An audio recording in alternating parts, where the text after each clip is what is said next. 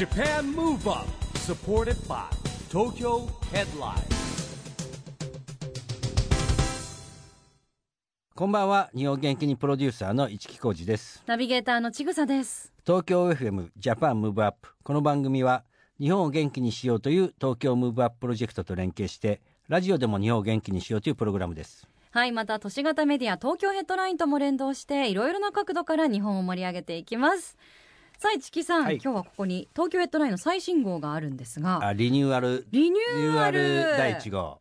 全然違いますね。形状がまず。そうですね。タブロイドからあの雑誌タイ雑誌タイプっていうかあの A4 スタイルにしまねしたえ、めくりやすくて見やすくなった。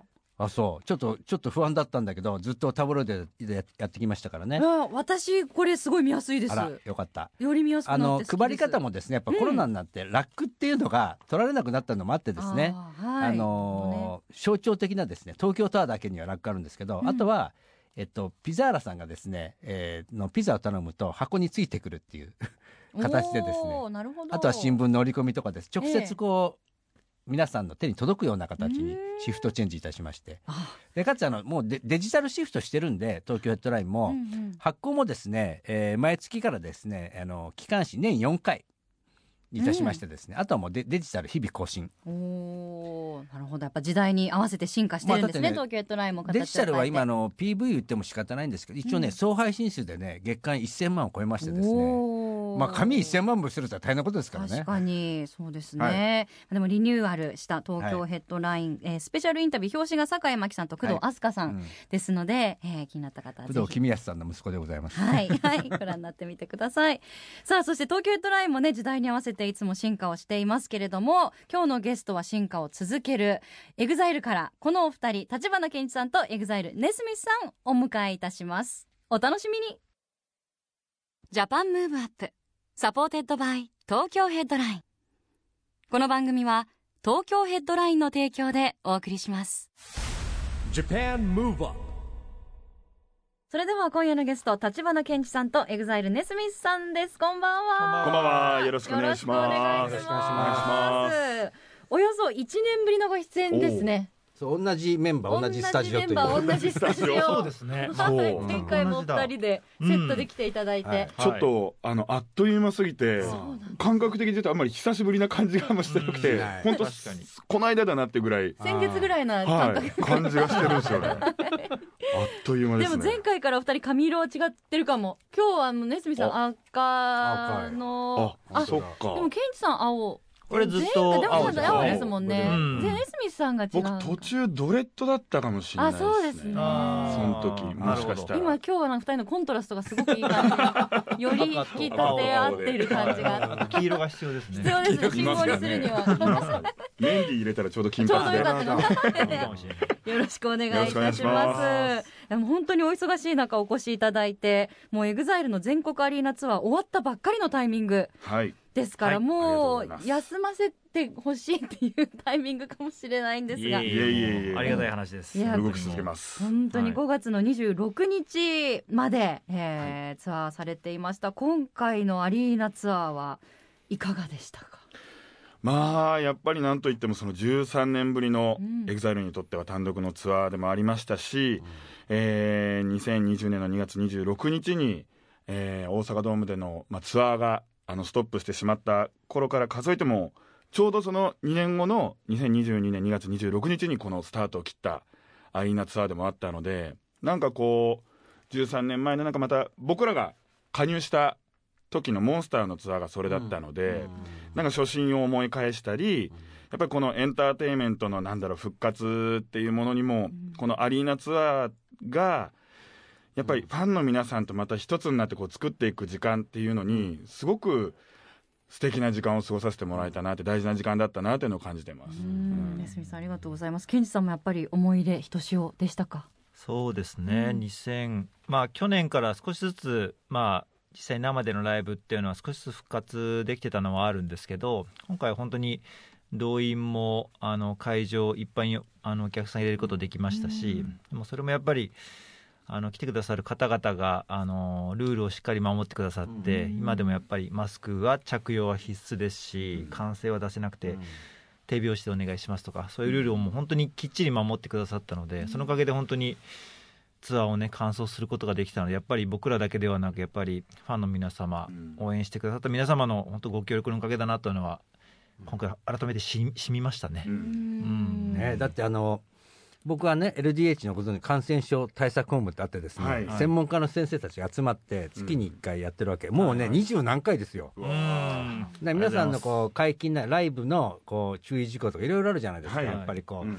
そういった中で僕あの埼玉行かせてもらったんですけど、なんだろうやっぱりこうお客さんがいっぱい入ってねちゃんとルールを守ってやってるっていうか、うん。それでもそれなでも EXILE 好きだからちゃんとルール守りながらも盛り上がってる、うん。なんかねやっぱりライブっていいですよね。いややっぱこう生で音を聞いてもらってやっぱりそれに、まあ、今マスクがっていう状態でも身振り手振りでなんかこうリアクションをしてくれたりだとかなんかこうよりなんだろう体でこう感じて表現してくれてるファンの皆さんの姿っていうのがすごく自分たちもなんか盛り上げてもらえてよりなんか一体感が生まれるなんか環境だったなっていうのは感じましたね。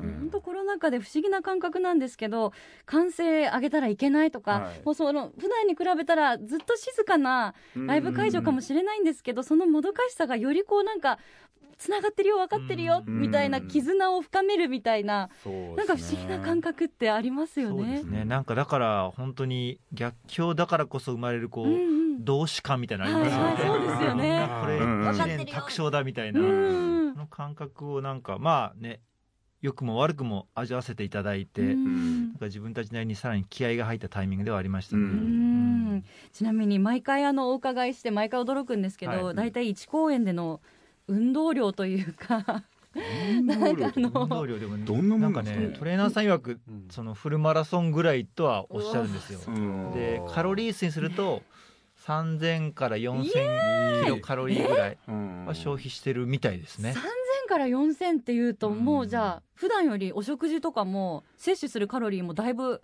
上げて調整したりとかするんですか？そうですね。本番中にあのうん。ゼリー何個か食べたりっていうのはあるのであとまあ水分ですね。うんうん水分はやっぱり必須でかなり多めに摂取しますね。本番中にも水分も酸素不カロリーも。足になっちゃう強だってるまあそうですね。気をつけないと。今回結構、あのー蒸してたりとか、うん。やっぱこう会場によって全然環境が違ったりとかしたのでなんか結構合わせるのが大変でしたね。湿度とかでもだいぶね体調の感じとかはい。体感も変わってきますもんね。いや本当我々楽しんでいる我々ですけれども、はい。我々には想像できないぐらいの裏には努力と大変さがあるんだなっていうのを改めて感じますが、まあ、そんなライブの模様を詰め込んだ初のソロツアー写真集が発売になるんですよね。はい、はい。はい、その名も EXILE 20th Anniversary EXILE Live Tour 2021 Red Phoenix Live Photo Book はい、6月27日に発売にすごいなります長いけど言えたね。ありがとうございます。ありがとうございます。すいません長くてありがとうございます。ちょっと今言った方がいいかなとありがとうございます。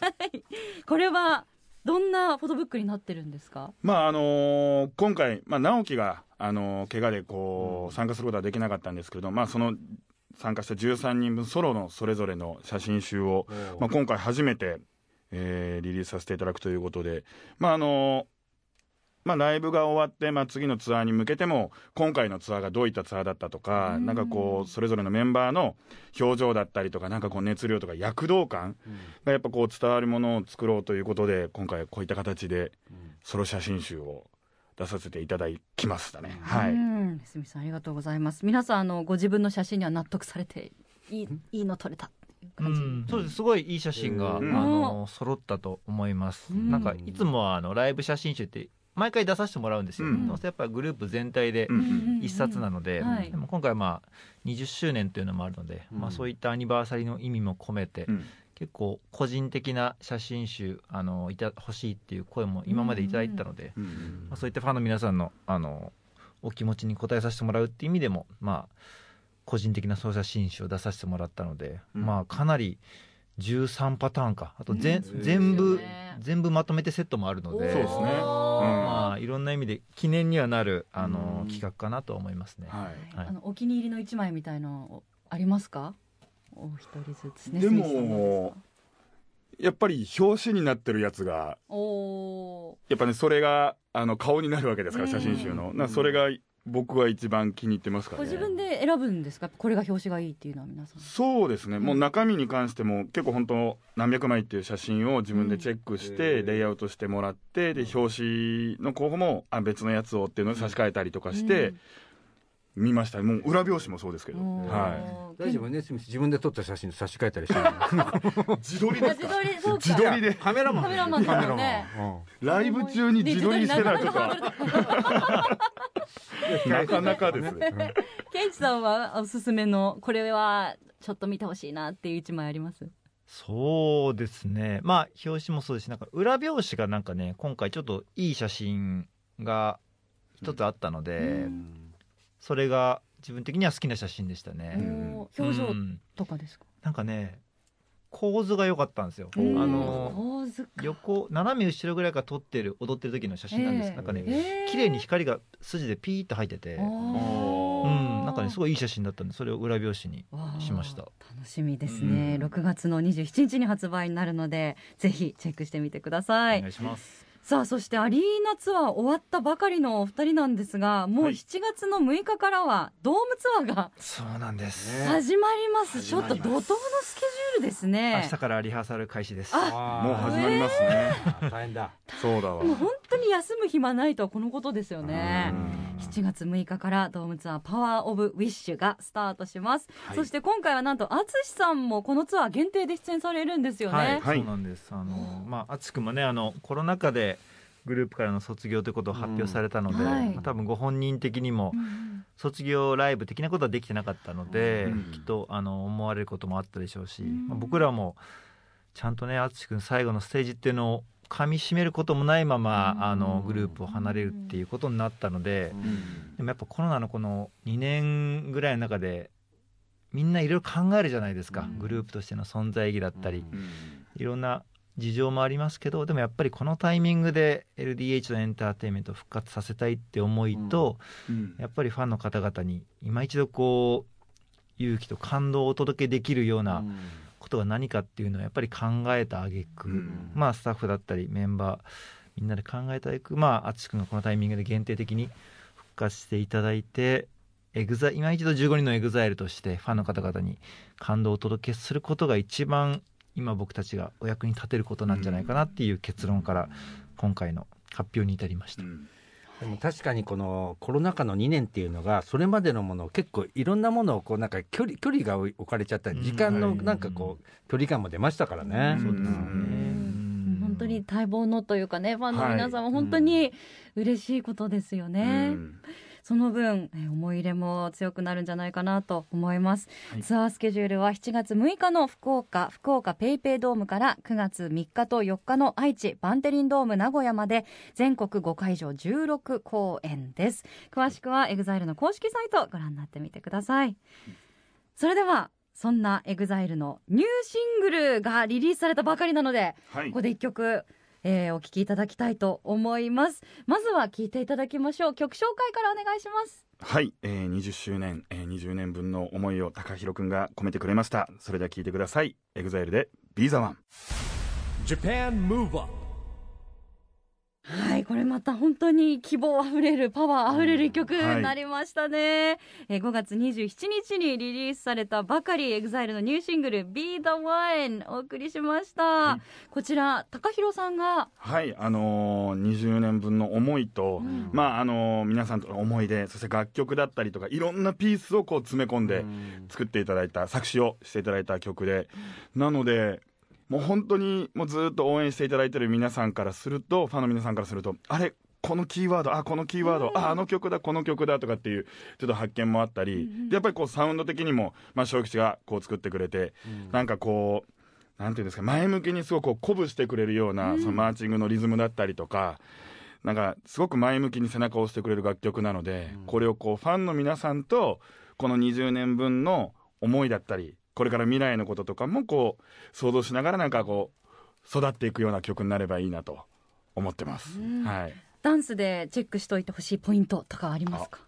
そうですね。結構今、あのーこの前までのアリーナツアーの後半戦でも、やらせていたもらってたんですけど結構あの構成があの目白押しでですね、うん。それはかなり自分たち的にも、まあ、大変だったのもあるんですけどなんか本当にいい形でこの曲の世界観を表現できたっていういろんなこう入れ替わり立ち替わりの立ち位置があったんですけどなんかそれはすごい見どころの一つかなと思いますね。うん立ち位置とか構成もなんかこういろんなことを象徴してると思うとなんか見方変わってきますよね。うんあと一個だけいいはい、ですか、ねずみさんお願いします。あの実はこの曲の、えー、と中盤であったり、えー、と一番最後に、うんあの声が入ってるんですけど「えい!」っていう声が入ってるんですけどそれはあの実際に自分たちの気合い入れの時の声をサンプリングして入れてるもので、もう自分たちの生身のそういう声を入れたいっていうその高弘君のアイディアで入ってるのでそれもちょっとあこういうふうに気合い入れしてるんだっていうなんかこう声も聞いてもらえたらなと思います。ど生のえ気合い入れてライブの前とそうかです、に「おい!」って言う分ですよね。はいわあいろんな楽しみ方ができる一曲なんですね。えー、 Be the One 昨日リリースされたばかりです。ぜひ改めてチェックしてみてください。今夜のゲストは橘ケンチさんとエグザイルネスミスさんです。後半もよろしくお願いします。お願いします。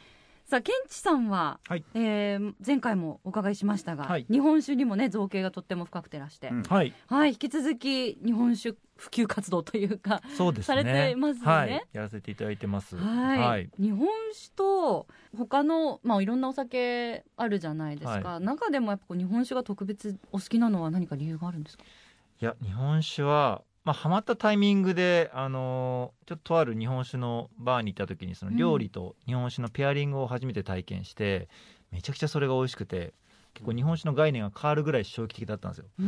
なんでもちろん味が美味しいっていうのもね一つありますしでもそれプラスやっぱこういろんな日本の各地のその地域性をこう表現してるっていうのが分かってきたら、日本酒を飲んでいくとその地域を知れる気がして、まあ、実際にその土地に訪れてこのそんな地域であのこういう日本酒ができてるとかこういう人がこういう思いで作ってるっていうのを実際にその人に会ったりするとより、まあ、東京にいてそのお酒を飲んでてもなんかそのお酒を飲むとその土地の風景とか作ってる人の顔が浮かぶようになってでそれをまた日本酒好きな人と話すとまた話で盛り上がれたりしていいご縁ができていくんで本当に日本酒からたくさんのこと僕は学ばせてもらってるのでそこがちょっとまあワインももちろん好きですしうんそれとはまたちょっと違った感情移入の仕方がありありますね日本酒は。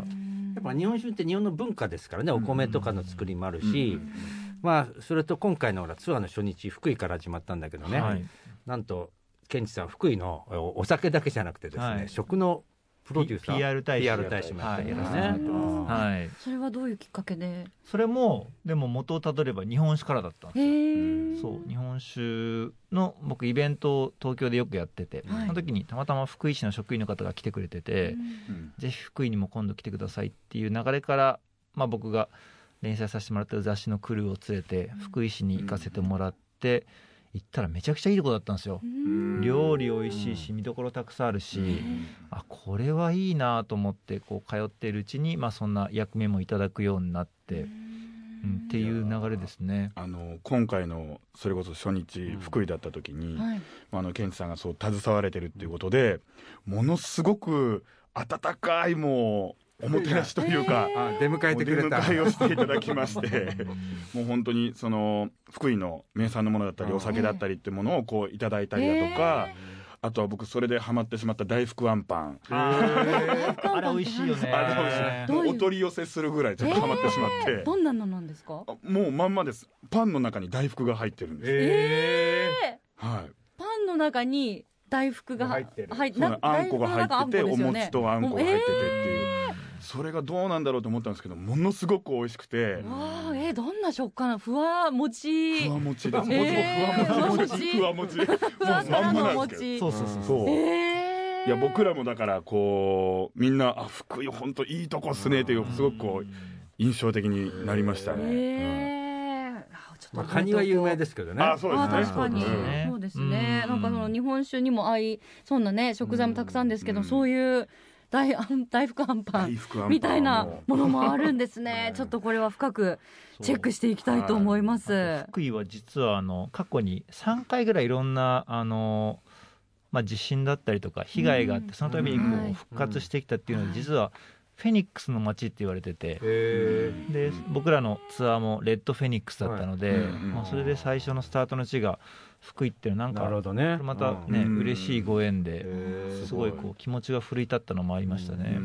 うん。不思議なつながりがあるんですね。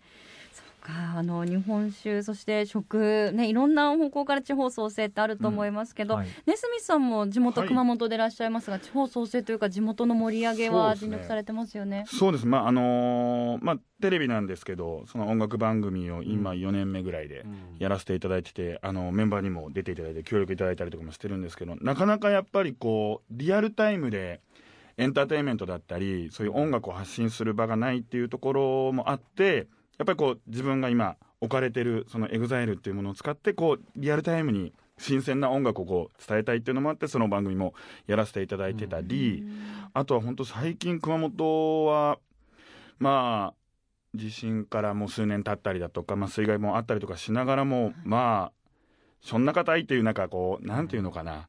それでも前向きにこう生きていく県民性というか、があったりとかして僕自身もこの番組を通していろんなその地域に行ってその土地のアーティストさんの話を聞いて、ああなんかこういうふうに自分の音楽をやってる人いるんだとか、こういう思いでやってる人いるんだっていうことを知れたりでそれをもとにやっぱ先々はその音楽で、あのー熊本の人をもっと元気にしたいっていう、まあ、フェスというか、まあ、イベントごとだったりもやっていければなとも思ってますし、あのー今年で言うともうあの3年目になるんですけど、あの哲也さんがやってる「アメージングコーヒーで」うちのその熊本産のゆうべにっていういちごを使ったドリンクをオリジナルドリンク作っていただいたりとか。ケンチさんにも一度番組に来ていただいてあ行かせてもらいました。熊本の食とうん。ケンチさんの日本酒とっていうのでなんかこう食事をしたりとかっていうのもありましたし、めっちゃ美味しかったよねあれはね。ありがとうございます。熊本の食材は最高ですよ、えー熊本も美味しいんだよね。美味しい美味しいもんだよね。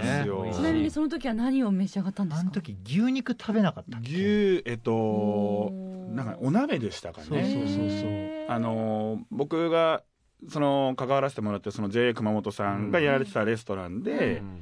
あのーなんて言うんですかね。む蒸し鍋っていうのせいろみたいなせいただいて日本酒と一緒に。わあもうせいろ最高鍋ねこう素材の美味しさを最大限に引き出すというせいろ鍋ですね。もう野菜も肉もフルーツもお米もあってお水も美味しくてそうだお酒もありますお酒もあります美味しいものがね話聞いてると本当に早くもうあの日本中ね、はい。旅できるねまあちょっとだってね来てほしい。あのコロナ禍前はね熊本ダンス部とかあーそうですコラボしてねそうですよね。してましたよ。よくもう熊本行きましたよ。僕そうもだからなん大好きさんもたくさん、うん。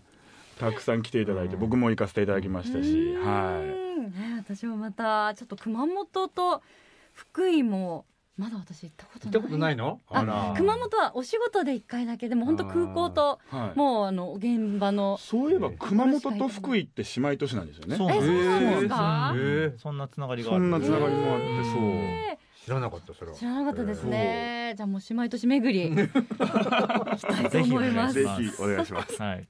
もう本当にあっという間にお時間が過ぎていってまだまだね伺っていきたいところなんですが、えー残念ながら時間が迫ってきてしまいました、最後に番組を聞いてくださってるリスナーの方々にお一人ずつメッセージをお願いいたします。じゃあねスミスさんから。はい。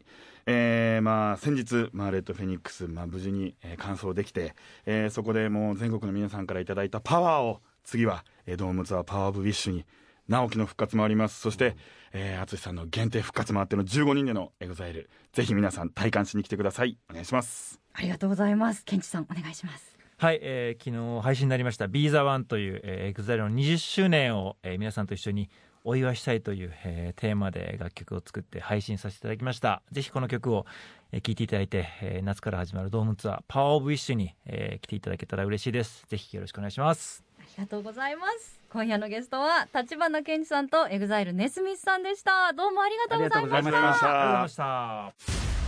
Japan Move Up ここで東京ヘッドラインからのお知らせです。東京ヘッドラインのウェブサイトではオリジナル記事が大幅に増加しています。最近の人気記事はバズらないとイヤー第27回。ザランページ浦川翔平千駄ヶ谷でバズに登る？僕らはそこから逃げられない。流浪の月。李三イル監督はいかにして広瀬すず松坂桃李横浜流星ら俳優陣と過酷な撮影に挑んだのか。三代目 JSOULBROTHERS の今市隆二寄り添いたい新曲「つら」をリリース。ストレートな表現が新鮮。インタビュー。もし好きな人が飯まずだったら？元刈谷結花と平岡裕太の恋愛グルメドラマにほっこりする理由。などがよく読まれていました。その他にもたくさんの記事が毎日更新されていますのでぜひ東京ヘッドラインウェブや SNS をチェックしてくださいね。Japan Move Up 今日は橘ケンチさんとエグザイルネスミスさんに来てもらいましたけどもなんか2人ともなんか久しぶりじゃなくてでつい最近来た、ね、感じしますよって言ってましたよね。ね言ってくださってましたね。同じスタジオで2人で。はいで僕もね意外とちょいちょいね、はい。歯医者がネスミス一緒だったり、うんうん。ケンチとあ歯医者さんが？そうなの。この間いろんなあのフォーラムでケンチさん一緒だったりねするんで、い意外と僕は会ってるんだけど、うん。二人ねあのちぐさと会った瞬間に久しぶりな感じがしないって言われたのは、ね。あの嬉しかったですうんねやっぱりちぐさがやっぱりイメージがこうついてるんですね。やっぱ素敵な。あ すごいもよくわからない。無理やりのなんかポジティブなことありがとうございます。いやでもなんかお二人セットでね、はい。あの今日2回目ご登場いただいたんで、うん。また次もなんかこのコンビのお話また聞きたいなと思ってしまいますね。ねもう番組8年もやってんですかって言われて、だんだん僕の番組じゃなくてちぐさの番組だと思ってたんじゃないかいやいやいや、そんな、二人で頑張っていきましょう、これからもね。ジャパンムーブアップ、今週はお別れのお時間ですが、次回も元気のヒントたくさん見つけていきましょはいこれからもみんなで知恵を出し合って日本そして世界をつないで地球を元気にしていきましょう。う、はい。ジャパンムーブアップお相手は市木浩二とちぐさでした。この後も東京 FM の番組でお楽しみください。それではまた来週 Japan Move Up supported by 東京ヘッドラインこの番組は東京ヘッドラインの提供でお送りしました